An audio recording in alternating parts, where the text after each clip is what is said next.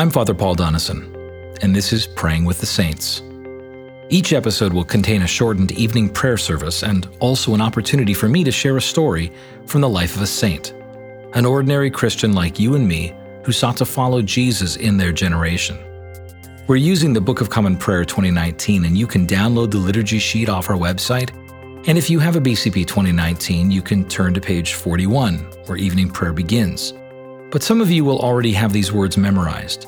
And for others, perhaps you'll simply want to listen and have these words prayed over you tonight. And we're encouraging you to share it with others. Tonight, we hear the story of Hugh Latimer and Nicholas Ridley, bishops and martyrs in 1555. Let us quiet our hearts before God. Jesus spoke to them, saying, I am the light of the world. Whoever follows me will not walk in darkness, but will have the light of life. Let us humbly confess our sins to Almighty God.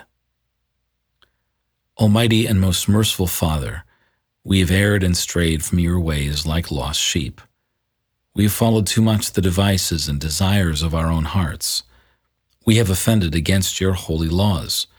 We have left undone those things which we ought to have done, and we have done those things which we ought not to have done and apart from your grace there is no health in us.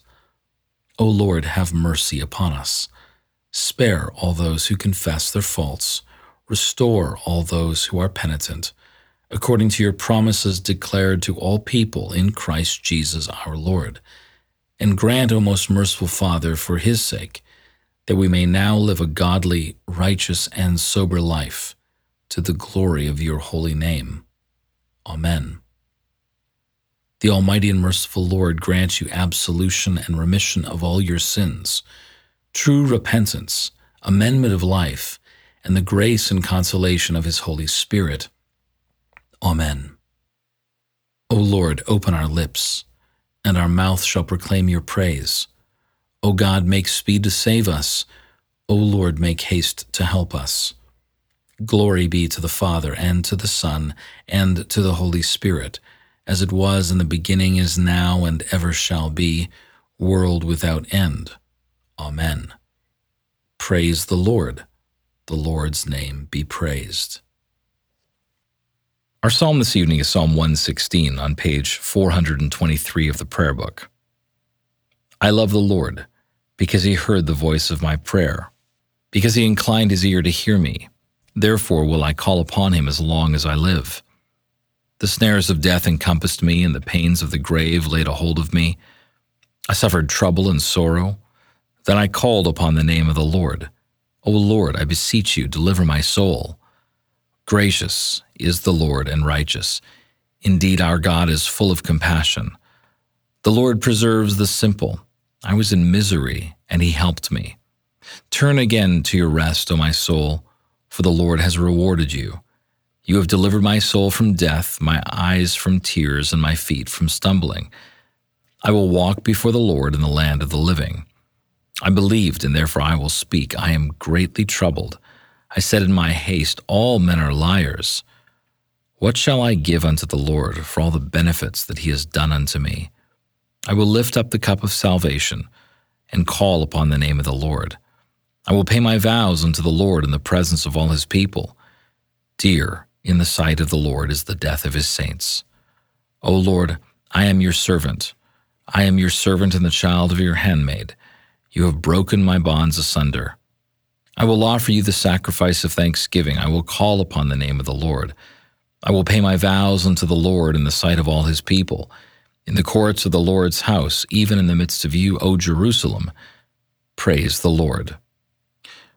Glory be to the Father, and to the Son, and to the Holy Spirit, as it was in the beginning, is now, and ever shall be, world without end. Amen. Tonight I want to tell you a story about two of my favorite martyrs of the Church, Hugh Latimer and Nicholas Ridley. In July 1553, King Edward VI died from a lung infection, and the crown passed to his older half sister, Mary Tudor who became the Queen of England.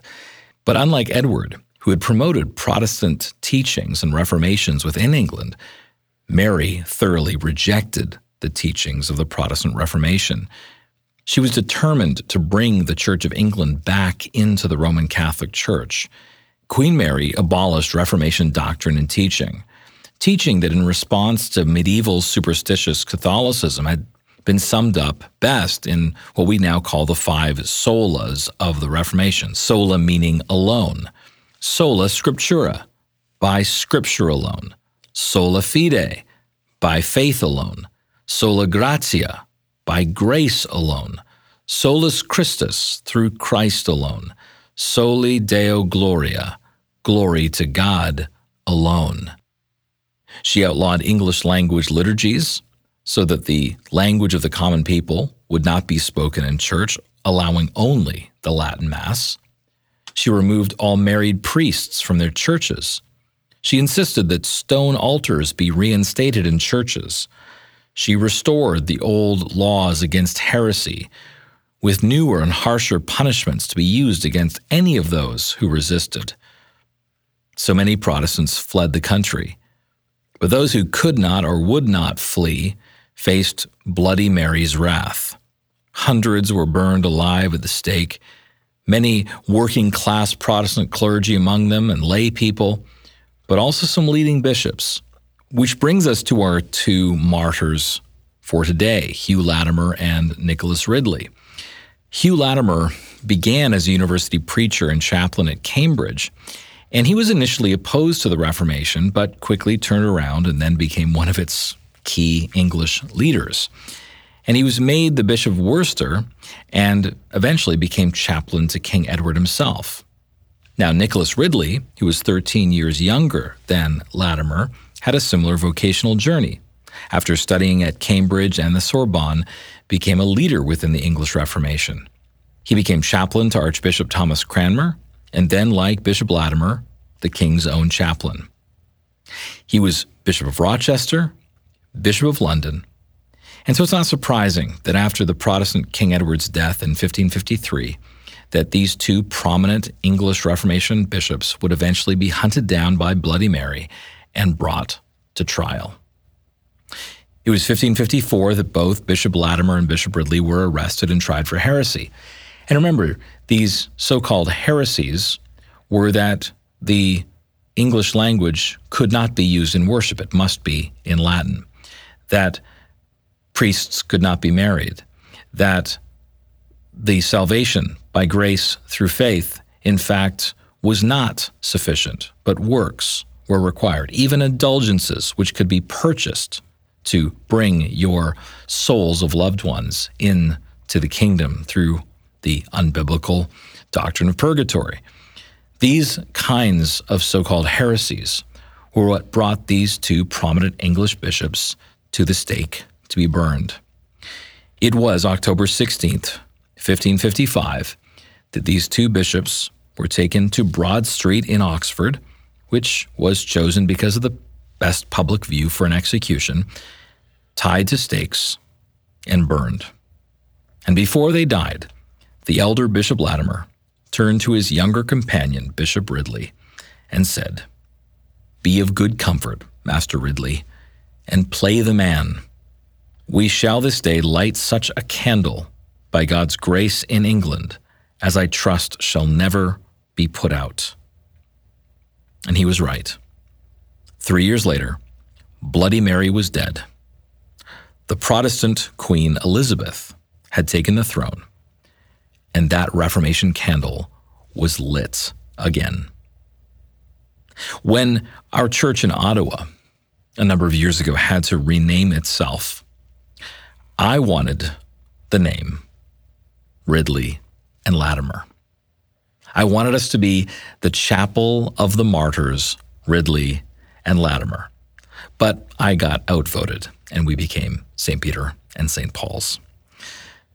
But the point is, these two central figures of the English Reformation, these two leading reformers who paid the final price, the greatest price for their faith, helped to pave the way afresh for a Church of England that would retain Protestant teachings, Reformation principles to this day for the sake of the world.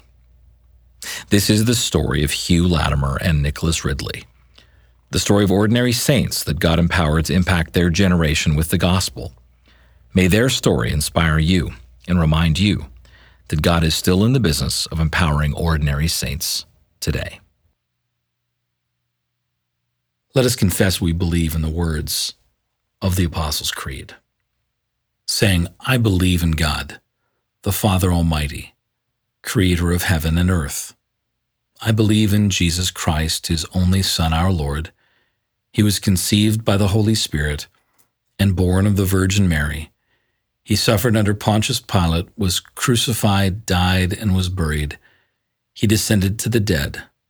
On the third day he rose again. He ascended into heaven and is seated at the right hand of the Father. He will come again to judge the living and the dead. I believe in the Holy Spirit, the Holy Catholic Church, the communion of saints, the forgiveness of sins, the resurrection of the body, and the life everlasting. Amen. Lord, have mercy upon us. Christ, have mercy upon us. Lord, have mercy upon us. Our Father, who art in heaven, hallowed be thy name. Thy kingdom come, thy will be done, on earth as it is in heaven. Give us this day our daily bread, and forgive us our trespasses as we forgive those who trespass against us. And lead us not into temptation, but deliver us from evil. For thine is the kingdom, and the power, and the glory, forever and ever. Amen. O Lord, show your mercy upon us, and grant us your salvation. O Lord, guide those who govern us, and lead us in the way of justice and truth. Clothe your ministers with righteousness and let your people sing with joy. O Lord, save your people and bless your inheritance. Give peace in our time, O Lord, and defend us by your mighty power. Let not the needy, O Lord, be forgotten, nor the hope of the poor be taken away. Create in us clean hearts, O God, and take not your Holy Spirit from us. A Collect for Peace. O God, the source of all holy desires, all good counsels, and all just works, give to your servants that peace which the world cannot give, that our hearts may be set to obey your commandments, and that we, being defended from the fear of our enemies, may pass our time in rest and quietness, through the merits of Jesus Christ our Savior. Amen. A collect for aid against perils Lighten our darkness, we beseech you, O Lord, and by your great mercy defend us from all perils and dangers of this night, for the love of your only Son, our Savior, Jesus Christ. Amen. A night prayer. Keep watch, dear Lord, with those who work or watch or weep this night, and give your angels charge over those who sleep. Tend the sick, Lord Christ. Give rest to the weary bless the dying, soothe the suffering, pity the afflicted, shield the joyous, and all for your love's sake. Amen.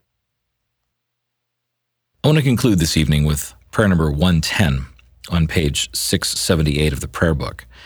This is a prayer for joy at the end of life. It's written by Miles Coverdale, who translated our Psalter, and it presses into the question of how a martyr, all of us, but even martyrs at the end, can have that heavenly vision in mind. Lord Jesus, be mindful of your promise. Think of us, your servants. And when we shall depart, speak to our spirits these loving words Today you shall be with me in joy. O Lord Jesus Christ, remember us, your servants who trust in you, when our tongues cannot speak when the sight of our eyes fails, and when our ears are stopped. Let our spirit always rejoice in you and be joyful about our salvation, which you, through your death, have purchased for us. Amen. Let us bless the Lord. Thanks be to God. The grace of our Lord Jesus Christ and the love of God and the fellowship of the Holy Spirit be with us all evermore. This concludes this evening's podcast, and I'm glad you joined us for Praying with the Saints. If this prayer podcast has blessed you, we encourage you to subscribe at christchurchplano.org, and we encourage you to share this with your friends. I'm Father Paul Donison, and I'm looking forward to praying with you next time. Until then, I pray that you would have a peaceful night and a perfect rest.